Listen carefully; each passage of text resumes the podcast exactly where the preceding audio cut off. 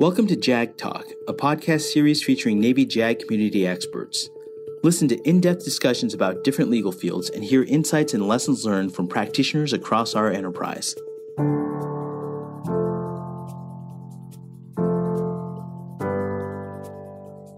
Chapter 24 A discussion with retired Captain Richard Giroux. You're with Captain Giroux, sir. Uh, what would you say were two or three highlights that stand out to you now from your time in the Navy? Moments that um, that you look back on with fondness, either with uh, with a professional accomplishment or just personal meaning. Earlier in my career, one of my mentors when I was at the Naval Academy was Captain Rick Stevens. He was the superintendent's uh, staff advocate. I was a commandant staff advocate. And Captain Stevens relied on me to get these records prepared in a way that once they got to him, you know, the superintendent could you know, take action, you know, based on the strength of the record. And he said uh, something that I, it has stuck with me.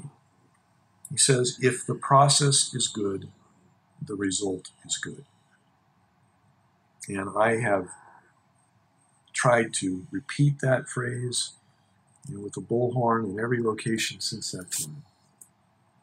Is that, you know, as attorneys, we don't control the facts ultimately, we don't control the outcome. But we do control the process. You know, we can make the process we can ensure that the process is good. We can, you know, if there's an existing process, we can follow it. If there isn't one, we can create.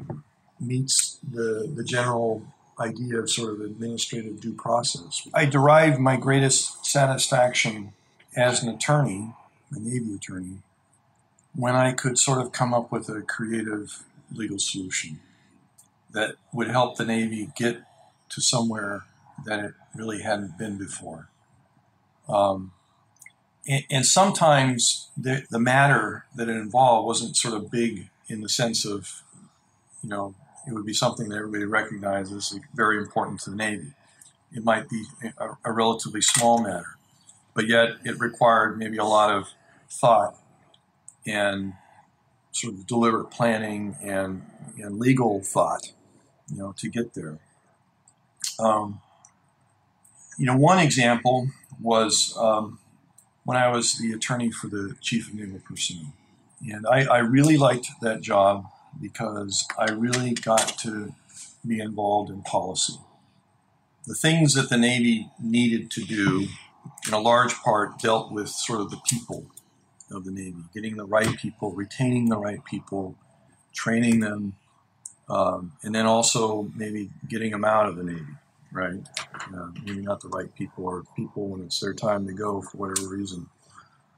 And, um, you know, one would think that they're, after all of these years, you know, all of the good ideas sort of have been played out and been incorporated in MILPERSMAN and things like that. And, and the answer was no. I mean, there was still a lot of room for someone to be a good attorney and also sort of a good strategist, if you will, would understand sort of the policy needs of the Navy and, and put the two together to sort of craft policy that would be legally defensible and drive the Navy in the direction it needed to go.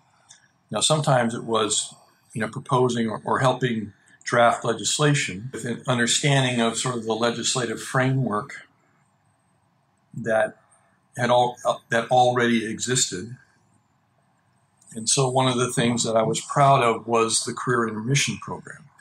It was uh, it was a challenging task. I mean, there was a strategic vision related to wanting to retain primarily female officers in the Navy. You know, you it was relatively easy to recruit females through the officer officer accessions pipelines, whether it be the Naval Academy or other means, you know, ROTC but the problem was was retention. And they would get sort of done with their first tour, their first obligation. They'd be sort of in their prime childbearing years. You know, a lot of them by that time would have gotten married, many of them to naval officers. And then they wanted to start a family. And it just, you know, the, the needs of, you know, being a surface warfare officer and going to sea, you know, as a division officer, having a short tour and then having a department head tour was just sort of inconsistent with that.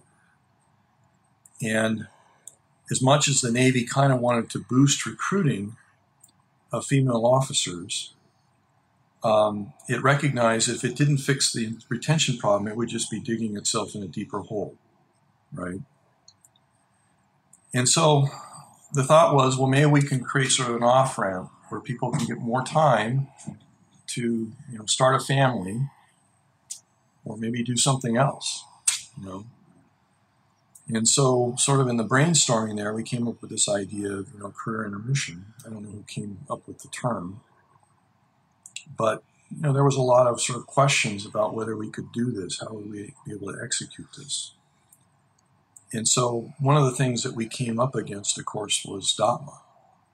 You know, where you come in at a year group and you um, you're kind of synced in there for promotion purposes. It was kind of up or out, and that was you know a law that applied to all of the of the armed services. And the question is, could we come up with an off ramp, right, that would somehow sidestep DOPMA requirements? So what's DOPMA?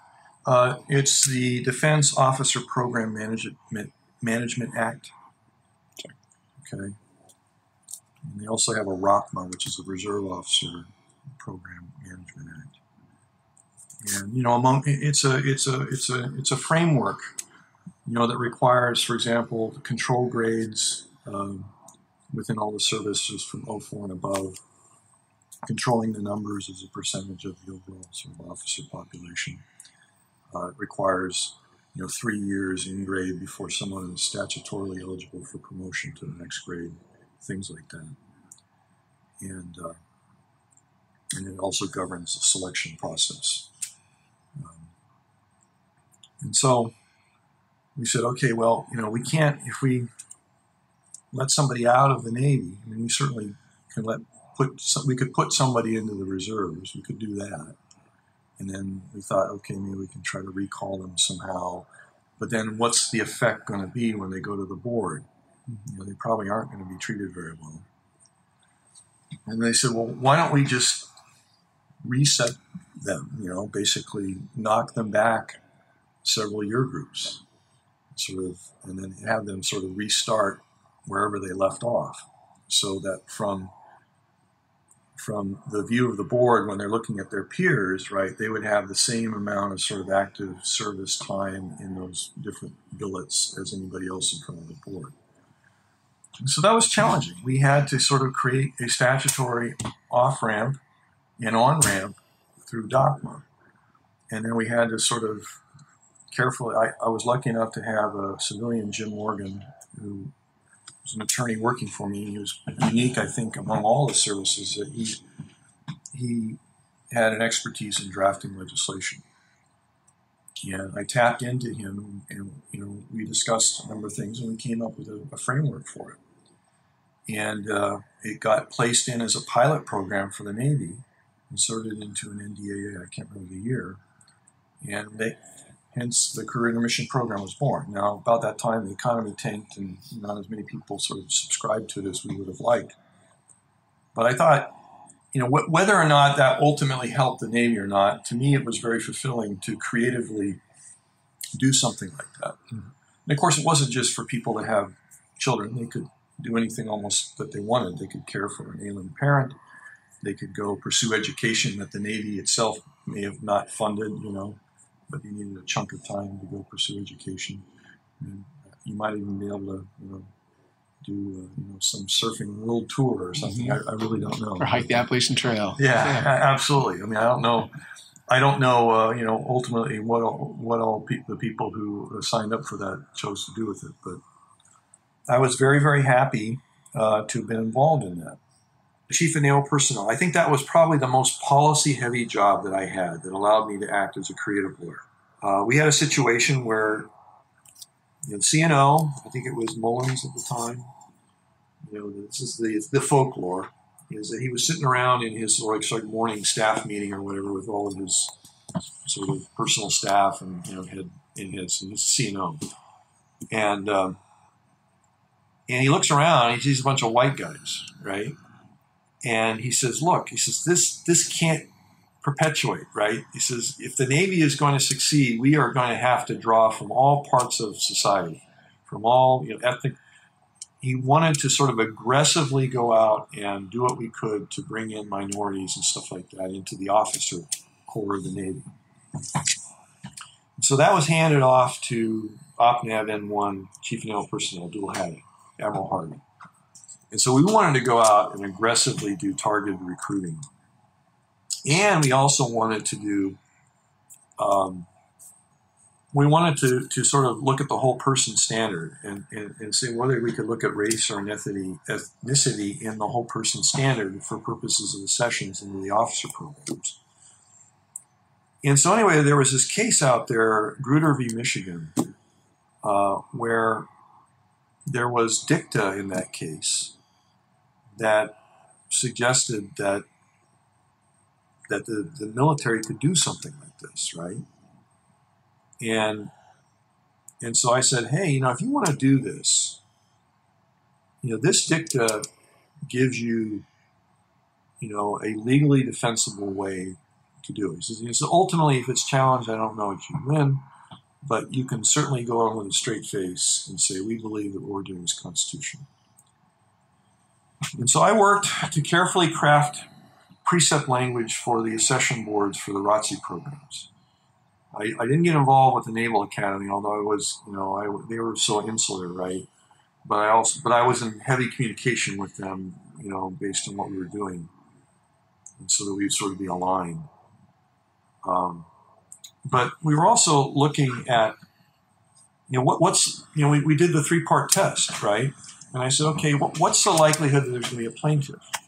I said, there could be. You know, someone's denied a ROTC scholarship, maybe, that they wanted to get. And, um, you know, and then they sue the Navy or something like that. What's the likelihood it would prevail? I said, I don't really know, but we do have this language here. At least the Navy, you know, when, when you know, win or lose, you know, it makes a statement that the Navy's committed to do this, right? And and you know, and and I can and what also for me as an attorney, you know, whose ultimate client is the Department of the Navy, right? Is you know, I can interpret my superior's direction in a way that is lawful, right? And if they went out and told me to, you know, do something else, I might not be able to help them do that, right? Um, and then finally, what, what's the measure of damage? And I said, well, you know, the measure of damages is probably you might have to pay some attorney's fees, but you just offer the guy a scholarship, right? It's not you don't bust a board. You know, I said, hey, I, I don't don't touch the boards, but at least in accession programs, uh, you know, some opportunity, you know, based on the law that was was you know, the jurisprudence to do something. So we did it and we weren't we weren't doing we didn't hide behind it. And I had people calling me up saying, "You're making a mistake. You're making a mistake," you know.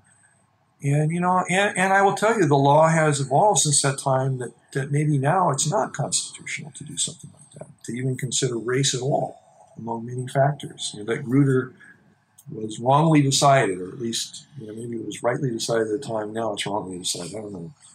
But you know, I you know, my, my boss wanted to do something, and I got him the ability to do it. Role in the Kosovo campaign. Interesting. Um, I was uh, Sixth Fleet headquarters at the time was up in Gaeta, and I was down in Naples. And uh, there was only one attorney at Sixth Fleet in 05. It was uh, Dave Hayes at the time before was, that was, was Hal Dromber. And, um, you know, we had submarine operations that were related to the Kosovo campaign, but the reality is it wasn't a maritime campaign, right? We had like this, so we had this allied force, you know, we had like ships from all the NATO countries that wanted to contribute a ship. They had created some kind of squadron or something like that that was patrolling the Adriatic to, you know, they were concerned about you know, like refugees, terrorists, and stuff like that. So, um, and then there were submarines there, and, and we were concerned like the the Serbian Navy had like a couple of submarines. Only one of them I think was operational. It's called the Sava, and it was a diesel electric. And our biggest concern was this thing could somehow slip out of port. And you know, very quiet. And the Adriatic's not very large, and they could very easily just sort of like create havoc. I mean, they wouldn't even need to attack anybody. The mere fact that they were there would mean that all these other navies would probably like, you know, move their ships way off. The ROE was pretty restricted, right? And but we were concerned that if if the submarine came out, there was going to be a period right at the opening of the harbor where we had a chance to engage them. But once that once if we didn't have that, then we would lose the tactical advantage, and we might not find them. And so we wanted an ROE that was robust enough that would allow the, the CO who was there discretion to to if he if he thought he was losing tactical advantage to sink that submarine before it got out of port. And the current ROE didn't allow for that. And we had to craft language that was that allowed the possibility of that decision to be made and then sell it up. And we were able to do that. So I, that was my contribution. Uh, also, I, I got wrapped up because he didn't have an assistant, right? So he kind of called on me to be like his assistant fleet judge advocate. So I ended up doing a lot of ROE work for non submarine related stuff. Um, you know, I remember like, you know, he had to get like, you know, the Marines were going to go into Kosovo and they had like these ROE that they would tape to their wrists, right? It was like, you know, written in crayon, you know, and, and they needed to get that like translated to them or something. And so he sent it to me, and I had a conduit to get it to them, like in Macedonia or something. You were the XO at the Yes. trial service office Pacific when we transitioned to the RILSO offices. Uh, what were some of the unforeseen consequences of regionalization? Our biggest concern was, you know, sort of preserving the equities of. Well, there were the people that worked for the installation, right? The legal offices for installation. They would no longer be working for the installation, right? They would be part of the RILSO and they'd be storefronted in the installations. But there was some concern that, that the supported commands would not like that, that they want their own attorney to be their own attorney and not you know, undercut them or something like that in RILSO. And, and we thought that that might be a problem, but we also, more realistically, we had problems, you know, sort of just meshing in all the civilian employees and things like that. And given that there was a relatively small sort of footprint there in Hawaii relative to other regions, it wasn't as big of a deal. Um,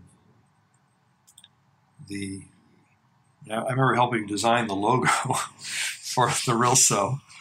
And I had just come from Pac Fleet headquarters, and they had like a graphic shop down there, right? I knew that. So I said, hey, let's get because we had a pretty cheesy logo before as uh, TSO. This is like you know some palm tree number one or something. Said we got to come up with something different.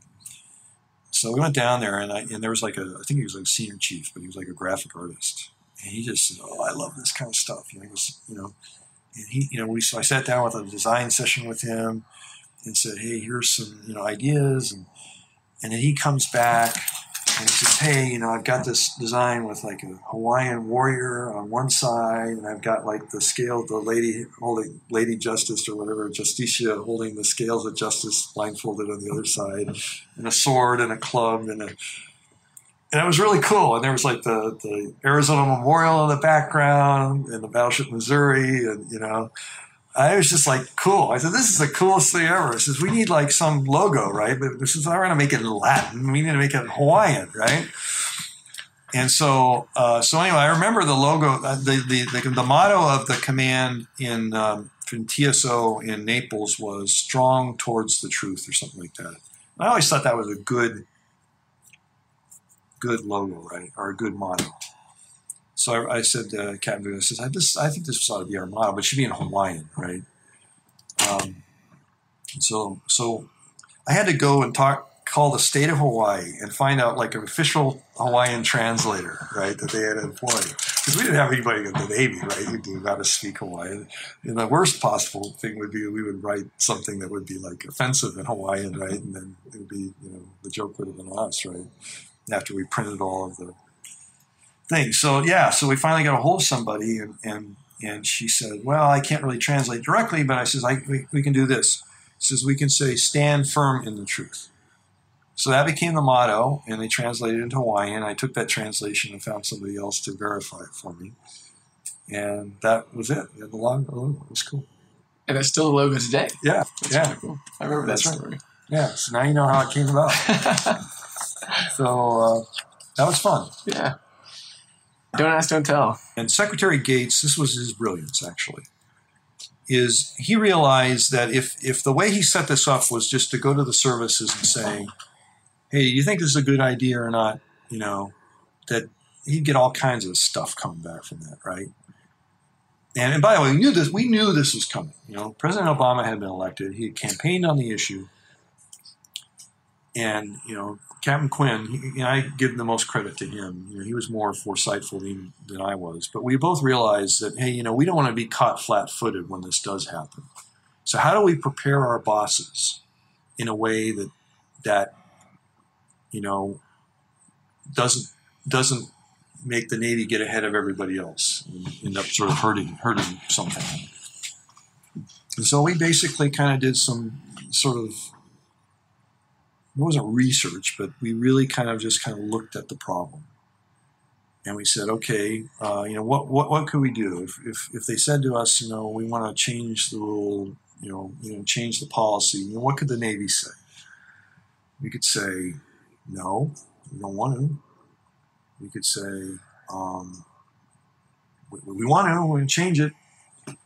Or we can say, you know, maybe we can, we want to study it, right, for some period of time. And then there might have been some nuances in there, right? So, so we kind of prepped both Admiral Ferguson, the, CNP, and also the CNO. They were well, they understood kind of where this would go. And so when it finally happened, we were sort of prepared. We had thought about it. Our bosses had thought about it. And so I had already transferred, right? Um, and I had become the chief of staff at 06. But Admiral Ferguson was still there at CNP.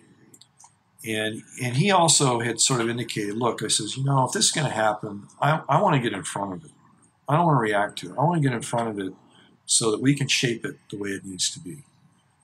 So they created this comprehensive review working group, and it had different sections. And it was headed by a four-star General Ham, who was, I think, uh, Army, you know, uh, Ar- Army Europe or something at the time. I don't think he was a COCOM, but he was the head of the Army in Europe.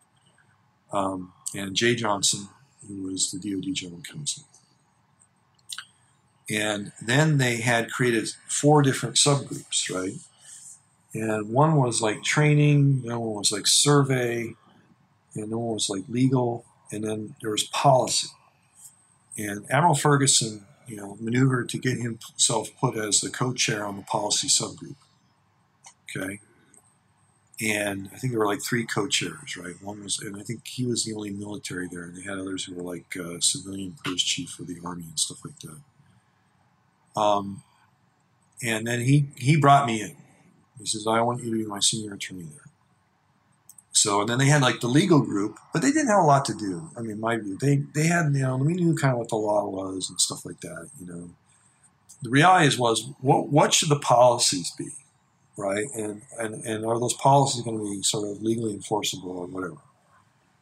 And so so yeah, so I was one of maybe four or five attorneys assigned to the policy group. So we had Chris Luster, she was a reservist at the time. We had Tom Posh, brilliant, great attorney, 05 uh, from the Air Force. I was in 06. Uh, we had uh, uh, maybe one other attorney, as I recall. And um, we had you know, big brainstorming session. and say, what are all the dimensions of this issue? All the policy dimensions. And in the course of maybe just a couple days, right, we had sketched out about 19 different areas where we had to take a deep policy look at how, and the way it was constructed, this was the brilliance of Secretary Gates. He says, look, he says, this is your charter. So your charter isn't whether or not to come back with it, whether it's a good idea or not. He says, if the policy is changed to allow, you know, you know, gay and lesbian service members to serve openly, if you will, in the services, what are what will the effects be, and whether or not, and, and what will be the, you know, the effects on readiness? I guess that that was the question. And that really changed everything, right? So it wasn't our, you know, we really weren't there to provide uh, an ultimate recommendation about whether the policy should be changed. But what, but if it was changed, what would be the effects, and whether or not we could sort of manage, you know, whatever negative effects there were, right? That that was the question. So, um, so we looked at it. We said, okay, well, there's benefits, big area, right? That was one of the dimensions. We had uh, spouse co-location, the co-location of you know same-sex partners. We had housing. We had uh, you know, uh, say housing like barracks and stuff like that, right? You know, quartering. Uh, we had uh, you know ADSEP policy, like what would you know, what would we need to do retroactively or whatever. We had re, you know recruiting. We had you know di- different things. Um, uh, and so anyway, yeah. So we we sketched out, and it turned out to be pretty good. I mean, we ended up having maybe adding a couple more areas that weren't even related to policy. Other people saw what we were doing, they liked our framework, so said put a few other things in there. and we spent the next 10 months working on it. And uh, I remember, you know, one of the things we couldn't really do uh, is we couldn't go out and survey gay and lesbian service members because policy was still in effect.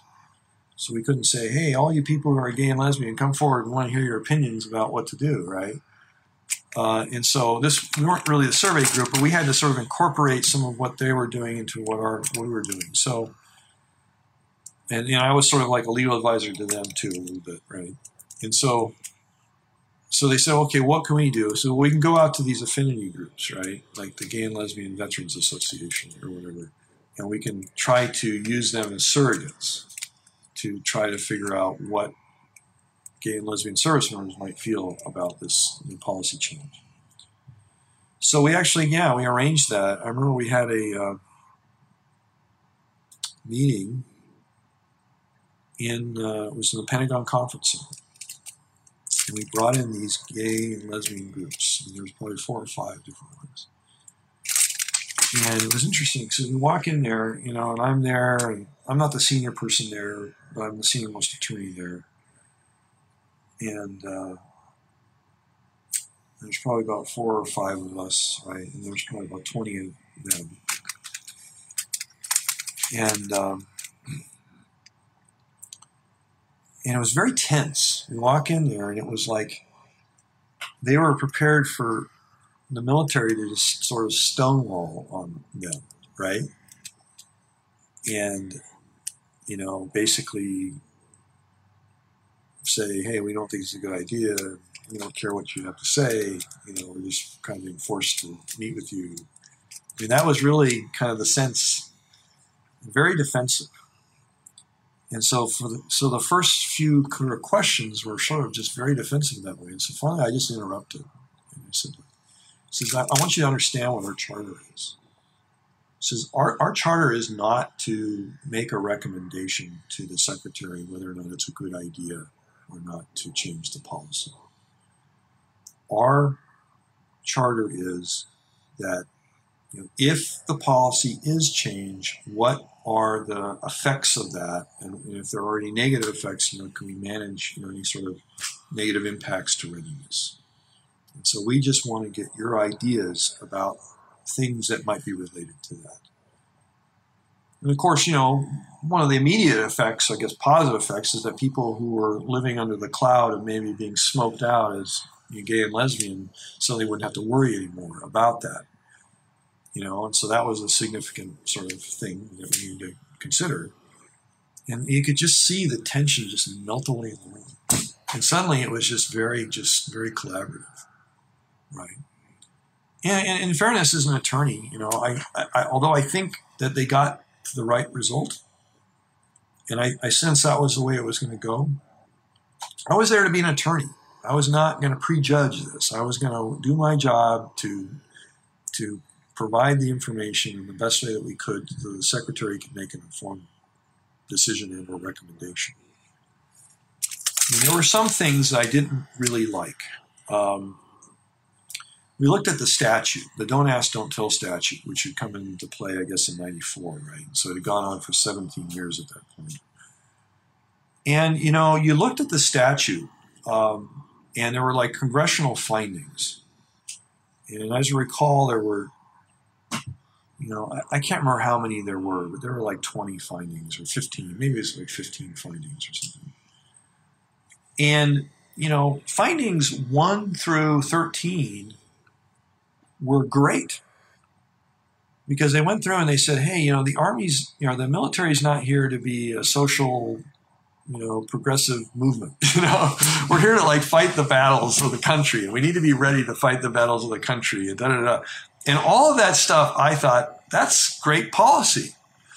And I said it would be really sad to repeal the statute and not at least keep those. This was, it was only the last finding that said basically we believe that you know gay and lesbian uh, is is uh, is incompatible with you know you know service in the armed forces, right?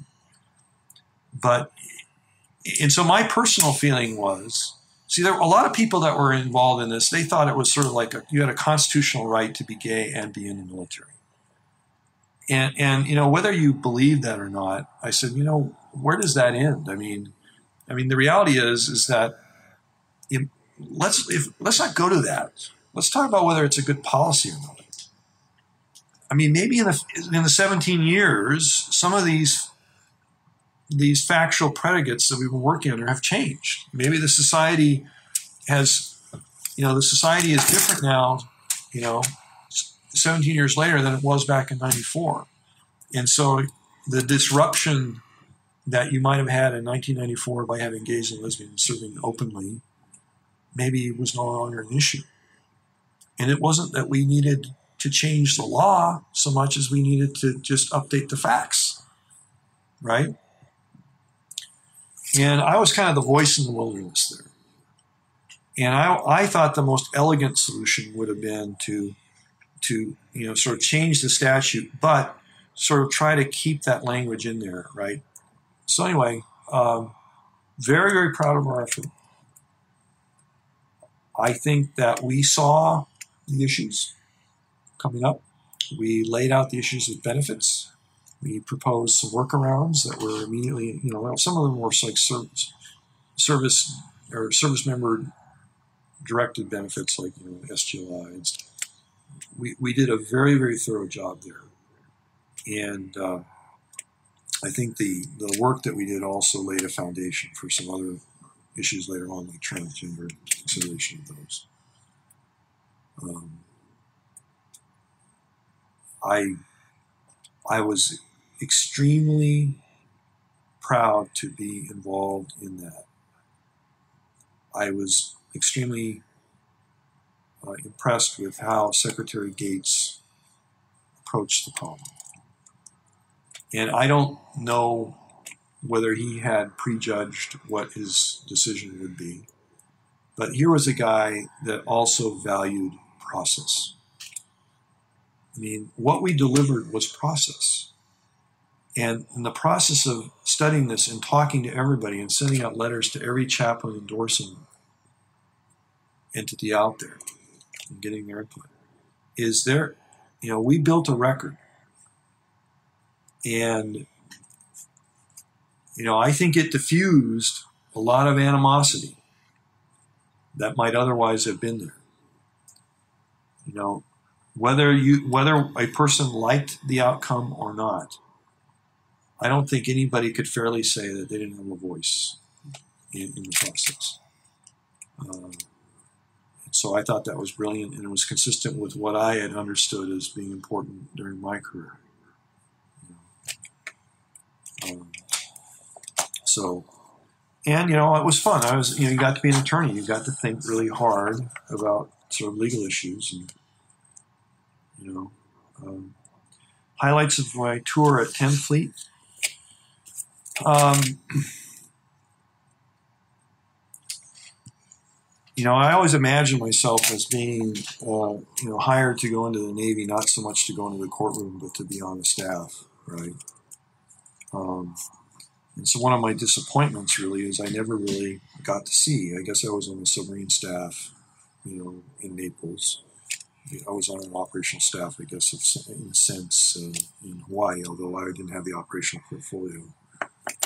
Um, and so I'd always wanted to be like in a numbered fleet, like Sixth Fleet or Seventh Fleet. You know, I imagined myself there something to be a good fit for me, right?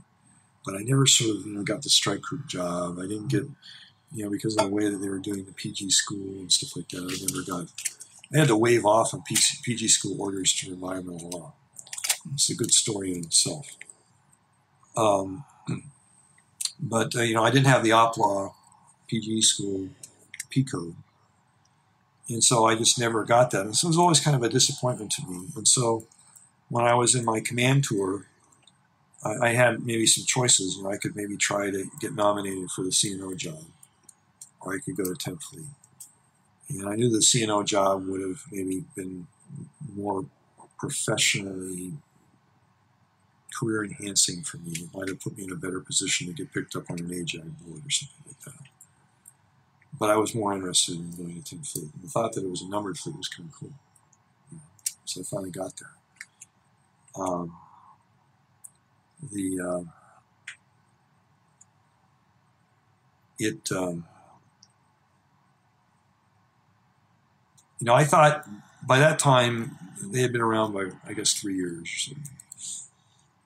And I thought, okay, good. I'm coming in. Uh, a lot of some of the issues have already been resolved. Uh, you know, I can get in there and, you know, things are probably already sort of in some state of organization. That wasn't true at all. Um, you know, you had a, a, staff that was trying to be an operational staff, but the people who made it up really didn't have a lot of experience in that. You had this, what they call at the time, the Information Dominance Squad, now called Information Warfare Community and they had taken these uh, different groups of officers who all sort of by what they all dealt with information in some way, but in different ways. I mean, you had uh, the the information professionals, right? The IPs who basically ran the telecommunications networks for the navies, you know, radios and things like that. And they, you know, they they were, you know, you know, providing assurance that the signals would get there and the, you know, the the uh, crypto, crypt, crypt, crypto keys or whatever the um, were there. And then you had like the, uh, the cryptologists. These people were gathering information, right? Signals intelligence. And then you had intelligence officers, and they were analyzing. And then you had this new group of people who were the cyber operators or whatever, and they were fighting with it. They were creating effects with information and kind of all thrown together. And uh, and only of that of those groups, only the, the intelligence officers in their career paths typically had experience on staffs. The rest of them, they are off on their own, right? They might, it might be an N6 or something on staff here with IP, but you wouldn't be working in the ops department, right? So you suddenly had these guys with the N3s really had never worked in like an ops issue. And it showed. I mean, um, so I, have been able to see in the last three years, you know, a great maturation of the staff. And now it resembles something that I remember seeing when I was at PAC Fleet, where we have operational planning team meetings. We have, you know, a semblance. I mean, it used to be that I would get people would just kind of dump a pile of paper on my desk for legal review, and there wouldn't be any sort of organization there might be an instruction, right? So where's the prior revision? Where are the changes? Some of the changes, you know, there wasn't a, slip like to indicate where I was in, in, the review chain before anybody else. I said, well, and so that those processes were not in place when I got there, but they were put in place, and uh, so much better. Uh, we try really hard to analogize uh, what we do in uh, information warfare to other parts of you know kinetic warfare. Sometimes it works, sometimes it doesn't. And I think one of the challenges is to just be honest and recognize that it is something different. I mean, there's really a, everyone will say, well, there, you know, we'll just use existing law, law of armed conflict or whatever. And say, oh, you know, that's a good. I mean, that's that's what you have to do as an attorney, right? You know, it's no brilliant thing to say that you have to do that. but the problem is, is that information operations allows you to do things that you could never do kinetically in phase zero and phase one. Uh, and it, you know, most of what you can imagine we would do in making cyber effects is not tantamount to armed conflict. It's not use of force. It's something else. I would say that it really relates to the same kind of realm as espionage. I mean, espionage is not considered use of armed force. You know, State Department says, well, it's a violation of sovereignty. Well, okay, but everybody does it, even if they don't talk about it. You know, and so we have to get to a place with cyber where, and I'm not just talking about the military, right, but sort of the nation as a whole, we can decide kind of what kinds of operations we can do and what authorities we need to do them. And we also have to accept, you know, a lot of the things that we are used to being able to have in kinetic warfare just aren't really readily available. Attribution. You're not going to see a plane flying over your head you know, with markings saying, hey, here we are, we're dropping a bomb on you, right? Mm-hmm. You're going to get something through You're not going to know whether it's a criminal or a you know, state actor right away. I mean, attribution takes a lot of time. It takes intelligence. Um, but the effects are what the effects are, right? Um, and so I was, I've been thinking about that, and I'm saying, okay, well, what do you really know? Well, um, you do have proportionality, right? So, okay, well, if they come and, you know, fry our box, you know, we should be able to launch a nuclear weapon, right? There should be some notion of proportionality. If we go back to them, we, you know, to prevent what they're doing, there should be some notion of proportional response. Uh, and then also the notion of comity. You know, whatever our policy is as a nation, we just have to be satisfied that other nations are going to do it. And we can't really complain about it right? Even if we don't like it, right? And that's what we're struggling with right now. And it's it's not a it's a it's a, it's a national level policy struggle. Um, but you know, as we, we, we get these additional incidents like Sony and OPM breaches and stuff like that, I think there's an understanding that we just can't do nothing. So, why did you decide to join the JAG Corps after serving in the subsurface force? Yeah, a little little secret here. Um, I joined the Navy relatively late. You know, even though I was a good student, I probably could have applied either for a service academy or a ROTC program. You know, my father didn't want me to join the Navy, and uh, it's a, totally different story. But uh, and so anyway, but uh, you know, I was going to college and um, studying science and engineering, and um, you know, I was working as an engineering technician at this place up in, in, near Salt Lake City, Utah, that they built missile motors for the for the submarine launched missiles. You know, and uh, you know, it looked like um, I would be able to work there after I graduated, have a job there as as a as an engineer. But then I looked at my boss, who was you know at that point maybe you know 20 years older than me, and I, and I liked my boss. And like I liked the work well enough, but I said, this is just not where I want to be in 20 years. And so I thought about the Navy, and I says, you know, it's kind of now or never, right? And uh, know, I said, you know, okay, I'll do this. I was about 26 at the time, or 25. I said, um, you know, you know, if I if I go in the Navy and I don't like it, I'm out in four years, and I will have the satisfaction of knowing that I did it, right? And I won't have that ling- you know, when I'm 40 years old, I won't think, whoa, I should have done it. So anyway, so I was interested in technology and stuff, and I was kind of interested in the submarine force. I went in to try to get recruited, and they, they said, hey, you know, you're, you're based on the timeline stuff, you're just going to make the miss the cutoff to get into the nuclear propulsion program based on age. You know, you'd be over 26 and a half at commissioning. And I said, oh, that's, you know, he says, but this is what we can do for you. He says, you know, if you come in under this other program, which is called engineering duty option, you, you go on a tour on the submarine, And you know, once you get your dolphins or whatever, you prove that you're a good officer, then you can apply to get in the nuclear propulsion program, and then they'll waive your they'll waive your uh, your age requirement, and then you'll go back to school and stuff like that. And you'll, you'll give up your short tour, right? Essentially, but I said, okay, that sounds reasonable, you know. So that's what I did. So I got in. I went to OCS, um, and when I was at OCS, uh, we were taking like these courses in like administrative law in the Navy, right, and, and, and just about administrative stuff. And they, they were talking about like different postgraduate programs.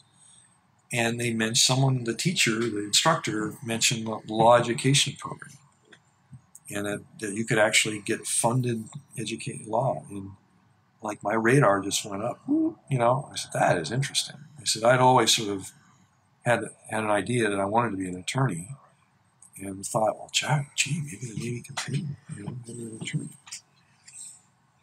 And so. Uh, so I, I, got on board the submarine and I, I did well. I I, I, um, I got my my dolphins pretty early. I think in 11 months, I was pretty fast. I was well liked. I think I was a good officer.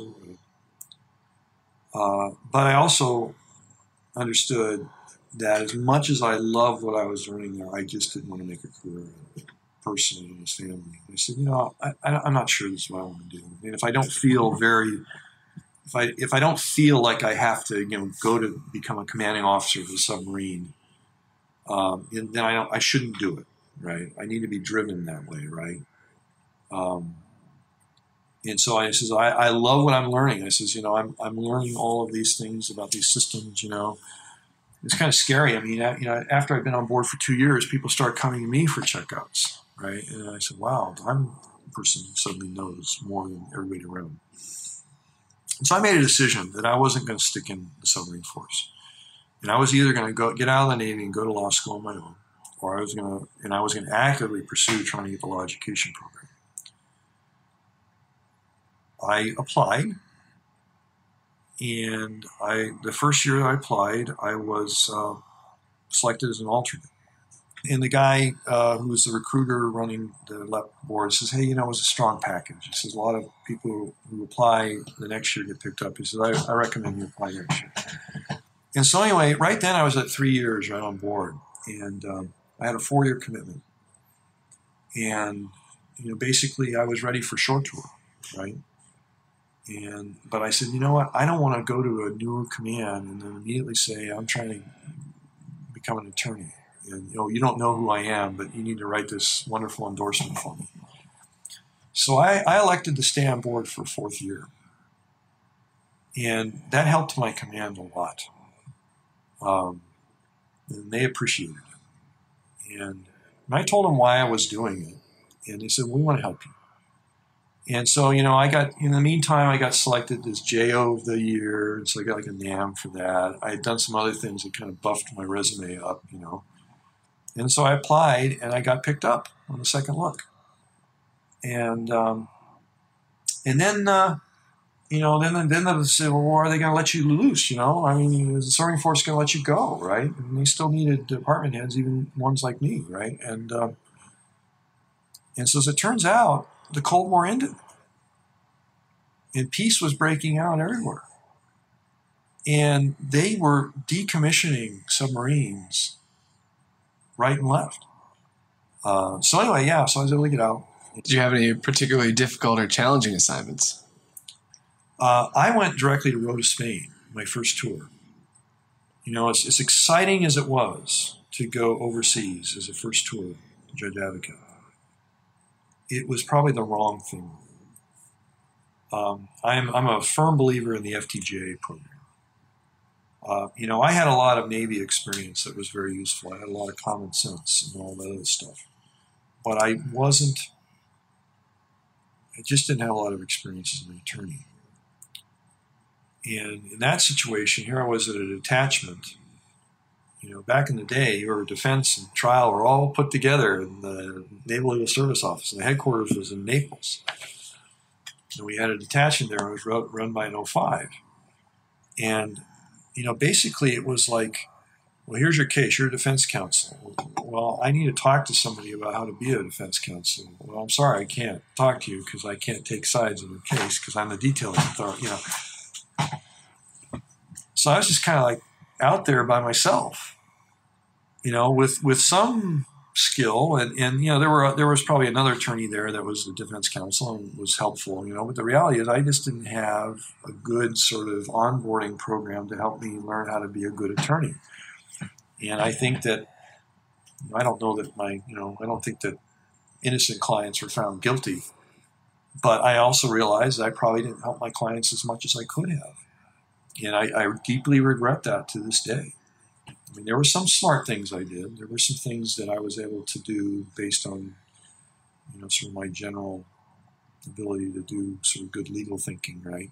You know, winning in motions practice and things like that but I certainly didn't have any courtroom advocacy skills. Um, and uh, you know, I, I, that was wrong. I, I, I am very, I was very, very thankful when they created the FTJ program. I think that is the way to go. JAG Corps has changed, in my view, tremendously for the positive over the course of my career. Um, when I first got in, you, you had the sense, and I don't know if it was true or not, but you certainly had the sense that that you know the senior leadership in the JAG Corps was kind of like a, a good old boy network. Um, you know, they're like like the AJAGs, for example. They weren't selected by boards; they were selected by the JAG. You know, I don't know what went into all those selections, but it might be, hey, I like this guy, we're friends, and grew up you know. And you know, it's not that it created animosity, but it just wasn't quite sort of as professional as you thought it should have been. Wasn't a good process. Yeah, there wasn't a good process, and and so you see sort of across the board where they've had like a very informal type of sort of JAG Corps, and it's been formalized in, in positive ways. Um, we, you know, I think that the first tour judge advocate program was a tremendous change. Um, you know, the first thing I, I mean, literally, I think like the, the second day I was on the submarine, they handed me a qualification card. They said, here, this is what you need to learn. And I learned something about every system on that submarine. And whether I actually became the person as the division officer over that system or not, it helped me. And I'm happy that the JAG Corps is sort of in that position now. Whether you picked up experience in the JAG Corps when I first got in was haphazard. It was whether you where, where was your first tour? Was it okay? Was it a, a fleet concentration area? Okay, you know, you, you know, it was all happenstance, whether you went to defense or, or trial, or, um, and you had people who were very motivated and sort of could maneuver themselves into positions where they would sort of rapidly learn. But you had other people maybe who were just, you know, probably good attorneys, but they just weren't sort of as aggressive or outgoing in that way. Who maybe just didn't develop as much as they should have. Um, and I think that's changed now. I think actually the main thing that has changed is strategic planning. Okay, when I got into the JAG Corps, they had some strategic planning. And it's like you got it and you said, okay, it sounds like somebody just sat down and thought, and they wrote this thing and said, oh, great, you know, let's make a slogan out of it. And, and, um, and then there was really nothing more that you said about it, right? It was like, okay, five years now has passed. Okay, let's make another one, right? I mean, there was no connection between strategy and and and what we were doing, sort of day to day, right?